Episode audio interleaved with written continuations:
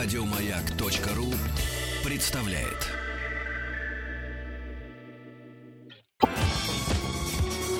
По заказу Гостелерадио. Семидесятники. На радио Добрый день, дорогие друзья, в студии Вадим Тихомиров. Ну и, как всегда, в этот час, в этом часе мы вспоминаем 70-е годы. Звонкие, боевые, молодые. Напомню, что вы можете присоединиться и рассказать нам все, что вы думаете по поводу этих лет. Милости просим. СМС-портал 5533. Все сообщения сейчас слово «Маяк». Есть форум радиомаяк.ру, телефон прямого эфира 728-7171, код города Москвы 495 и, конечно, WhatsApp Плюс 7 967 103 5533. Сегодня мы будем говорить о годе 1974, так что давайте бодрите свою память. Ну и прежде чем мы начнем наш разговор, э, хочу сделать небольшой анонс, потому что сегодня в нашей программе вы узнаете, почему э, картину «Скворец и лира», несмотря на то, что в Бухале были огромные деньги, все-таки не отправили для просмотра советская аудитория. Мы узнаем, э, как, каким образом Москва стала олимпийской столицей, Догадаемся, почему Евгений Вестник прекратил выступать на самом знаменитом и самом главном концерте страны на День милиции, ну и многое-многое другое. А также выясним, почему все-таки крепостное право до 1974 года существовало в нашей великой стране под названием Россия.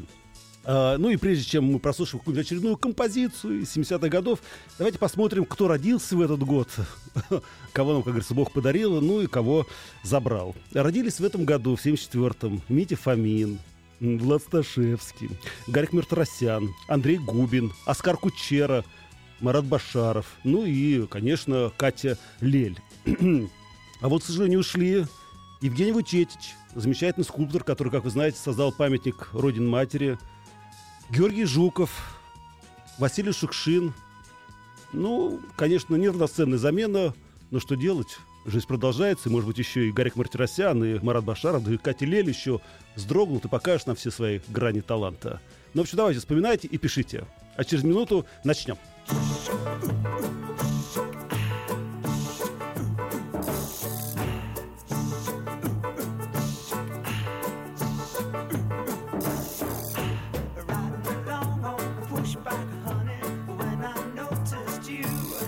Итак, наши дорогие слушатели, давайте начнем окучивать 74 год, узнаем, что подарил нам этот год нашей стране, нашим людям. Вы можете тоже вспоминать, милости просим, смс-портал 5533, все сообщения сейчас слово «Маяк» и WhatsApp плюс 7967 103 5533. Итак, 28 августа случилось то, что не могло случиться на протяжении долгих веков на территории Российской Федерации, России, империи и так далее и тому подобное. Дело в том, что наконец-то закончилась эпоха крепостного права.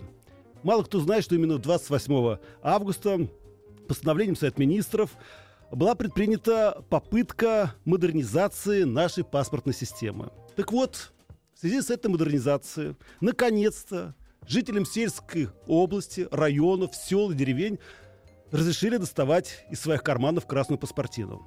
Потому что до этого они только читали в стихах у Маяковского «Я достаю из широких станин». Потому что сельские жители доставали снова справочку из сельпо или из откуда там, не знаю, из, э, ну, в основном из сельпо, да, о том, что я живу в такой деревне. Паспортов у сельских жителей не было. И вот, наконец, в 1974 году им это вручили. Как вы думаете, почему это произошло? Вы думаете, так советское государство думало о жителях, да? Не, ничего подобного. Дело в том, что еще в 69 году министр внутренних дел Щелоков написал письмо товарищу Брежневу. Говорит, слушайте, ну, дорогие друзья, ну, получается какая-то фигня просто, на постном масле. Ну, что это такое? Смотрите, вот преступники, да, у нас есть паспорт, паспортная система в городе. У каждого человека, даже преступника, есть паспорт, есть его досье в отделении милиции. Там черным по белому написано, как он родился, где родился, где пригодился, и, естественно, фотография. А у сельских жителей таких документов нету. Нет такой, понимаете ли, картотеки. И получается, сельский житель приезжает в город погастролировать, обокрал, напился и уехал опять в деревню. Мы его найти не можем, не можем. Давайте сделаем что ну, давайте вернем все-таки паспорта, дадим паспорта сельским жителям.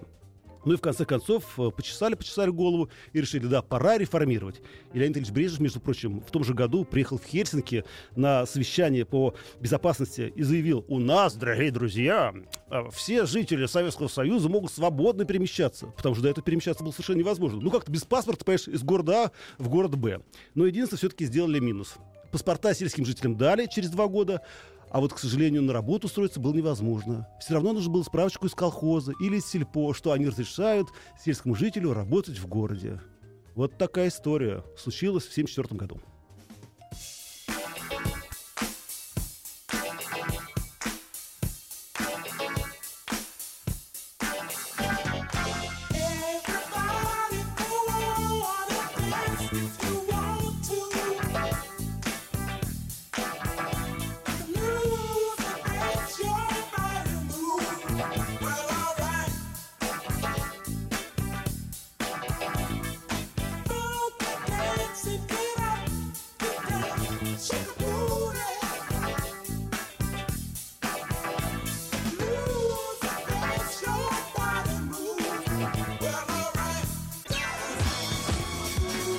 По заказу Гостелерадио.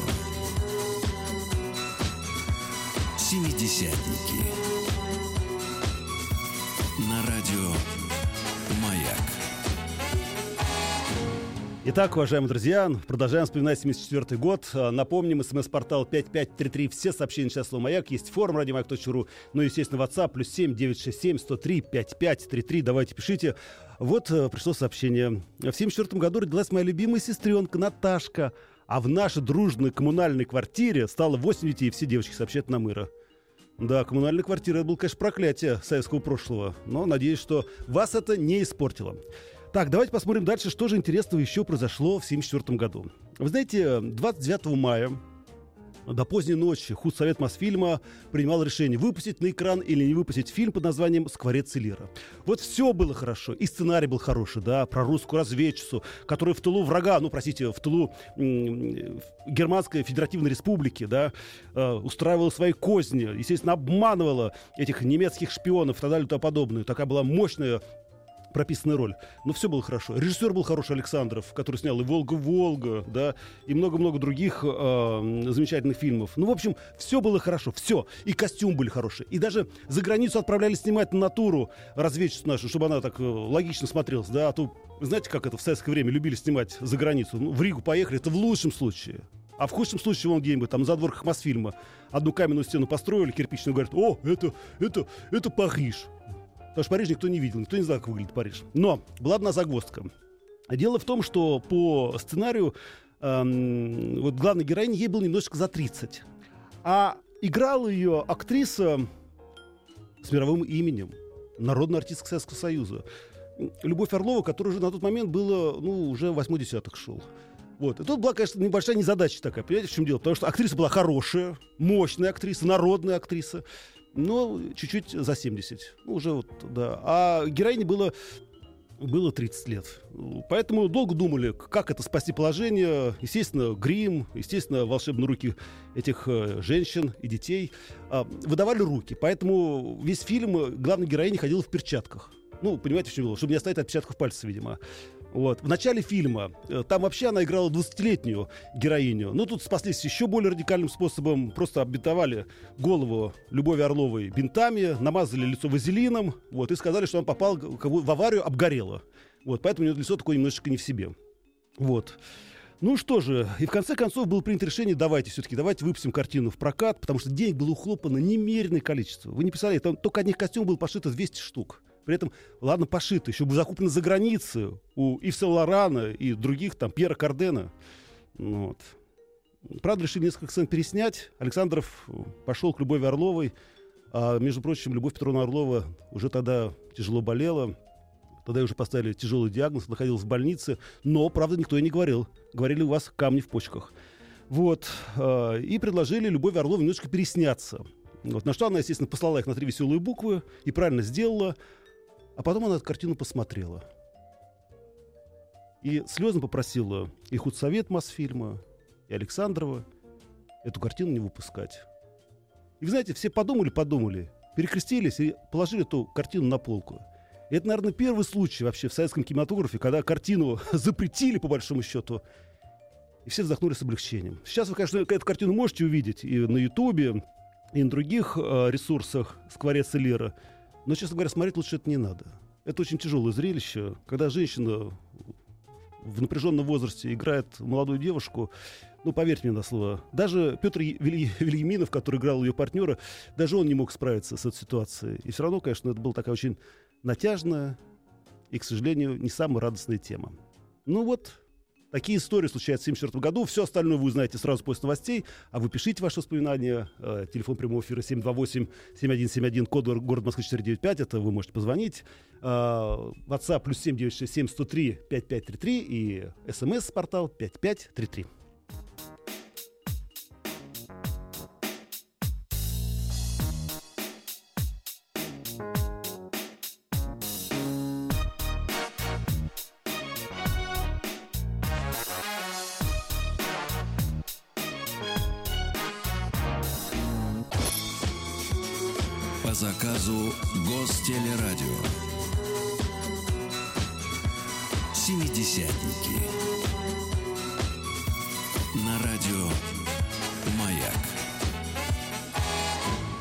Итак, уважаемые друзья, в студии Вадим Тихомиров, и мы продолжаем вспоминать 74 год. А, ваши воспоминания нам тоже очень важны. Каждый звонок нам очень важен. Телефон прямого эфира 728-7171, код город Москвы 495. Ваши смс приходят на номер 5533. Все сообщения сейчас слово «Маяк». Есть WhatsApp, плюс 7 967 103 5533. Давайте обратимся к вашим воспоминаниям. Ну вот по поводу Любови Орловой. Мне пишут, в перчатках она ходила всю жизнь. У нее была подагра, из-за этого уродливые кисти. Сообщает нам Игорь. Игорь, спасибо большое, я не знал такой интимной подробности. Санкт-Петербург. В 1974 году произошло очень узкоинтересное событие, но историческое, в мире музыки. Впервые после распада Битлз Джон Леннон и Пол Маккартни встретились вместе с другими музыкантами и немножечко помузицировали. Ну, попала эта встреча... А, после встречи никаких последствий, и знаменитая ливерпульская четверка не возродил, сообщает нам Федор из Санкт-Петербурга. А жаль. Рязанская область уточняет, а вы знаете, что в цивилизованном Париже, это, видимо, по поводу паспортов, что сельским жителям только в 1974 году их дали, а в цивилизованном Париже гильотину закончил работать в 1934 году, в 1934 году в тюрьме, сообщает нам Максим Плотник. Максим, спасибо большое. Я об этом тоже никогда не знал. Теперь обратимся к WhatsApp. Что тут пишут наши дорогие слушатели? О, а в 1974 году американцы запустили на орбиту первый спутник GPS. С тех пор и наблюдают за нами. Вот видите, какая напряженная интересная жизнь была в таком далеком 1974 году. Ну а теперь давайте посмотрим, что же произошло 23 Ага, 7 ну, пошло, это получается, кто у нас? Это получается у нас октябрь, 23 октября. Дело в том, что на 75-й сессии Международного олимпийского комитета в Вене а, встал э, тогдашний председатель э, Олимпийского комитета, ирландский лорд Майкл Моррис Киллани, и сказал, «Хай, иду, иду, дорогие друзья, 22-я Олимпиада будет проходить в Москве». И все сказали, да, да, да, да. Между прочим, мы обгна, обга, как называется, обогнали Лос-Анджелес на 19 голосов. И, в принципе, все было хорошо, все было замечательно, кроме одного маленького «но». Дело в том, что только, видимо, в 1975 году Леонид Ильич Брежнев понял, в какую вообще мы можем попасть, это как называется, дыру, да. Оказывается, это большие расходы, финансовые расходы, больше там миллиарда рублей. Что делать? И он написал письмо Черненко, где он в этом письме пишет, слушай, говорит, дорогой друг Костя, а не кажется тебе, что что-то мы тут немножечко погорячились? Может, давай откажемся, пока не поздно, от этой Олимпиады, а? Заплатим там небольшой штраф, но зато, говорит, сохраним деньги, которые отправим, естественно, на строительство Байкало-Амурской магистрали или там СС-20. Но вот, слава богу, тогда было коллективное мнение. Коллективное руководство страны. И Политбюро сказал, не, говорит, мы хотим Олимпиаду, Олимпиаду. Вот, и Олимпиаду все решили делать, закрутилось, все завертелось. Между прочим, всем посольствам были разосланы специальные бумаги. Каждый посол должен был рекламировать нашу Московскую Олимпиаду. И даже, между прочим, между прочим, Священный Синод. Так э, э, э, у нас в Патриархии был такой отдел внешних церковных сношений.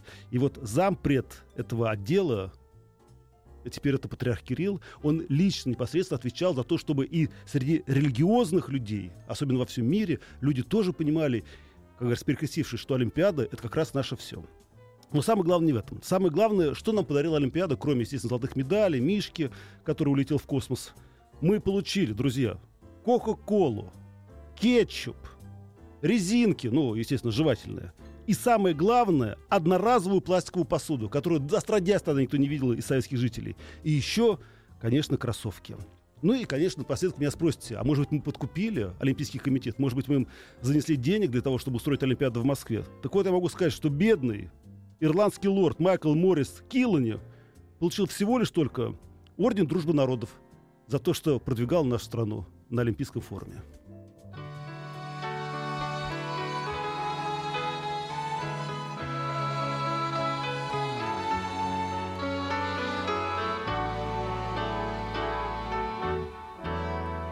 Друзья, продолжается наше воспоминание о 74 годе. Пишите ваши смс на номер 5533, все сообщения сейчас слово «Маяк». А то у меня такое ощущение, что вы складываете в багажник, как всегда. Все, что складывали в 74 году в багажник москвича. Угу. Скарб, рассаду и все остальное. А, значит, смс-портал 5533, все сообщения сейчас слово «Маяк». Есть форум радиомаяк.ру, телефон прямого эфира 728-7171, код город Москва 495 и WhatsApp плюс 7 967 103 5533. А что такое, Вань, нас там есть тот, кто позвонил, да? Ну, давайте послушаем. Алло, здравствуйте. Алло. Алло. Что такое? Пропал человек. Ну, ничего страшного. А, мне тут поправляют, говорит, Вадя. Справки могли выдавать только в сельсовете, а не в сельпо. Это магазин. Ну, простите, я же, я же, я же городской житель, я же не знаю, что сельпо, что сельсовет. Все, как говорится, едино. Так, ну давайте посмотрим, что еще интересного произошло в 1974 году. О, это, конечно, тяжелая история для нашего великого многострадального искусства, особенно балетного. А дело в том, что 29 июня Большой театр вместе с приданными им, как говорится, силами отправился на большие гастроли по Канаде. И выступали они в Торонто. Вы знаете, так классно выступали, такие были классные гастроли. Все вот прям, как говорится, в струнку, танцевали, оркестр играл, зрители рукоплескали. Был последний гала-концерт, все было просто замечательно. Артисты вышли на свежий воздух. Тут, конечно, у них автографы, автографы. Ну и, конечно, больше всего выделялся м- солист. Правда, небольшого театра, а Кировского театра Петербургского. Это Михаил Барышников заслуженный артист России, у которого была двухкомнатная квартира, гражданская жена Татьяна Кольцова. Так вот, он раздал автографы, за ним были, естественно, представлены два сотрудника КГБ, ну, на всякий случай, вдруг он, конечно, какой-нибудь тюлюзнет. Вот, он раздал автограф, потом пошел за угол, ему говорят, куда вы, куда вы, Михаил? Он говорит, ну, я, говорит, с друзьями хочу поговорить, два слова. Ну, или там сделал свое маленькое дело. Короче, он зашел за угол, сел в автомобиль и был таков. И убежал Михаил Барышников из нашего советского балета туда, в западную эту ужасную клаку. Кошмар просто какой-то. Ну, был жуткий скандал. Вы не представляете, что там творилось. Самое главное, что а, Барышников никому не рассказал. Даже Татьяне Кольцову, своей гражданской жене, что он собирается сваливать. То есть все были уверены, что все хорошо. Ну а что, у него все есть вообще. Собачка даже была дома, жила. Вообще кошмар. Роли были, все было. Но знаете, кто его испортил? Я долго изучал этот вопрос. Его испортил Ролан Пяти. Это такой, знаете ли, балетмейстер, который во Франции творит. Он, оказывается, вот за, нек- за полгода до этого приезжал э, в Петербург своим марсельским балетом, ну и выступал там. И он сказал, говорит, ну, вы, Михаил, вы же, вы, вы, вы гений, гений. Вам надо выступать на всех сценах мира. И тот даже пошел провожать на поезд, когда тут уезжал. И вы понимаете, да? Вот запал ему в голову, бабах и все. Ну, в общем, как бы то ни было, было очень серьезное дело, крупное дело. КГБ подозревало всех. Они думали, что это какая-то вообще организация, просто подбила Барышникова на побег. И, между прочим, могли пострадать два человека. Их первыми, как говорится, вызвали на допрос. Это были друзья. Это Сергей Юрский и Михаил Жванецкий. Их долго мучили и говорили, ну как же так, ну что же это такое? Как вы подговорили Барышникову убежать из нашей страны? Те держались кремень и говорили, мы ничего не знаем. Их отпустили. А между прочим, в этот же вечер Михаил Барышников напился, как говорится, в усмерть, и после этого перестал быть солистом советского балета. Навсегда.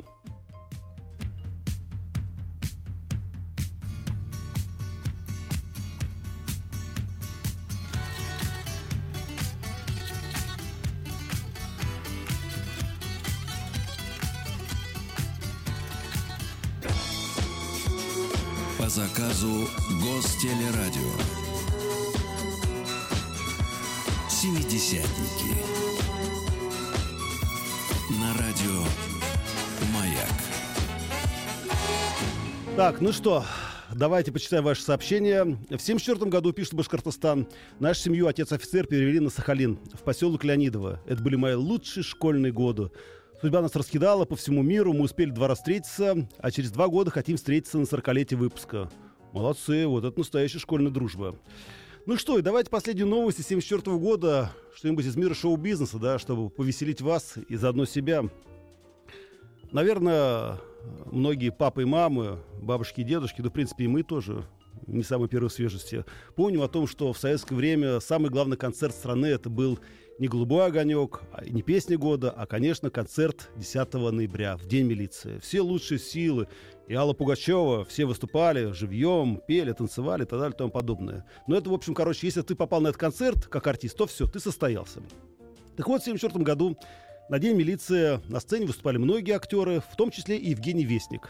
Ну, это актер малого театра, известный, известный, конечно. Но и так он промышлял еще иногда выступлением всяких скетчей, песен, плясок и так далее и тому подобное.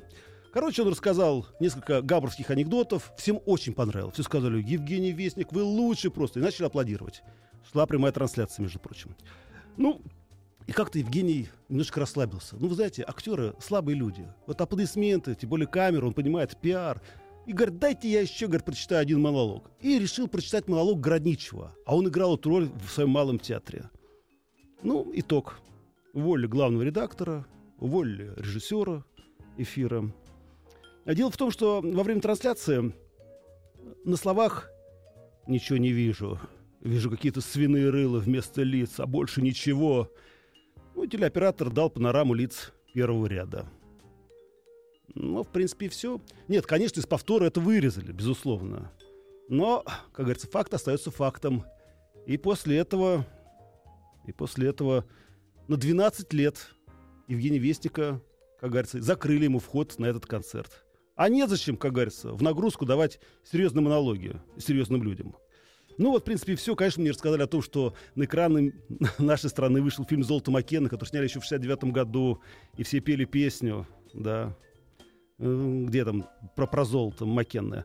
Конечно, мы не рассказали о бульдозерной выставке, не рассказали о том, что было принято решение строить Байкал-Амурскую магистраль, которую еще при царском режиме хотели строить, потом еще при Сталине хотели строить, и, наконец, вот при Ильиче Брежневе ее построили. В общем, много-много мы не рассказали, но у нас же впереди целое лето. И поэтому целое лето будем рассказывать вам, наши дорогие слушатели, о 70-х годах.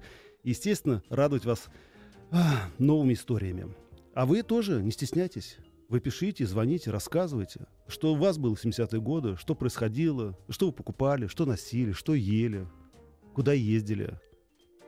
Не стесняйтесь. СМС-портал работает 5533, WhatsApp работает, плюс 7967 103 5533, все сообщения сейчас слово «Маяк». Так что давайте, не скрывайтесь, будьте с нами. Ах, завтра мы не встретимся. Завтра будут выходные. Да, и, кстати, могу вам сказать напоследок, еще чем прославился 74 год.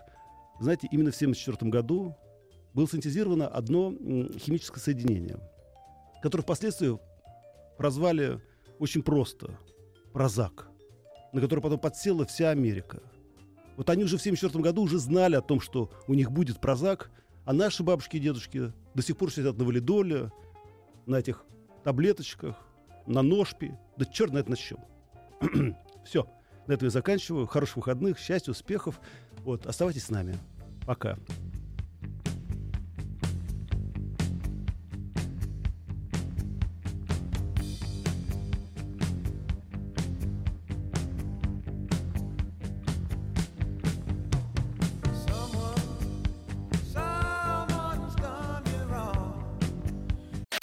Еще больше подкастов на радиомаяк.ру.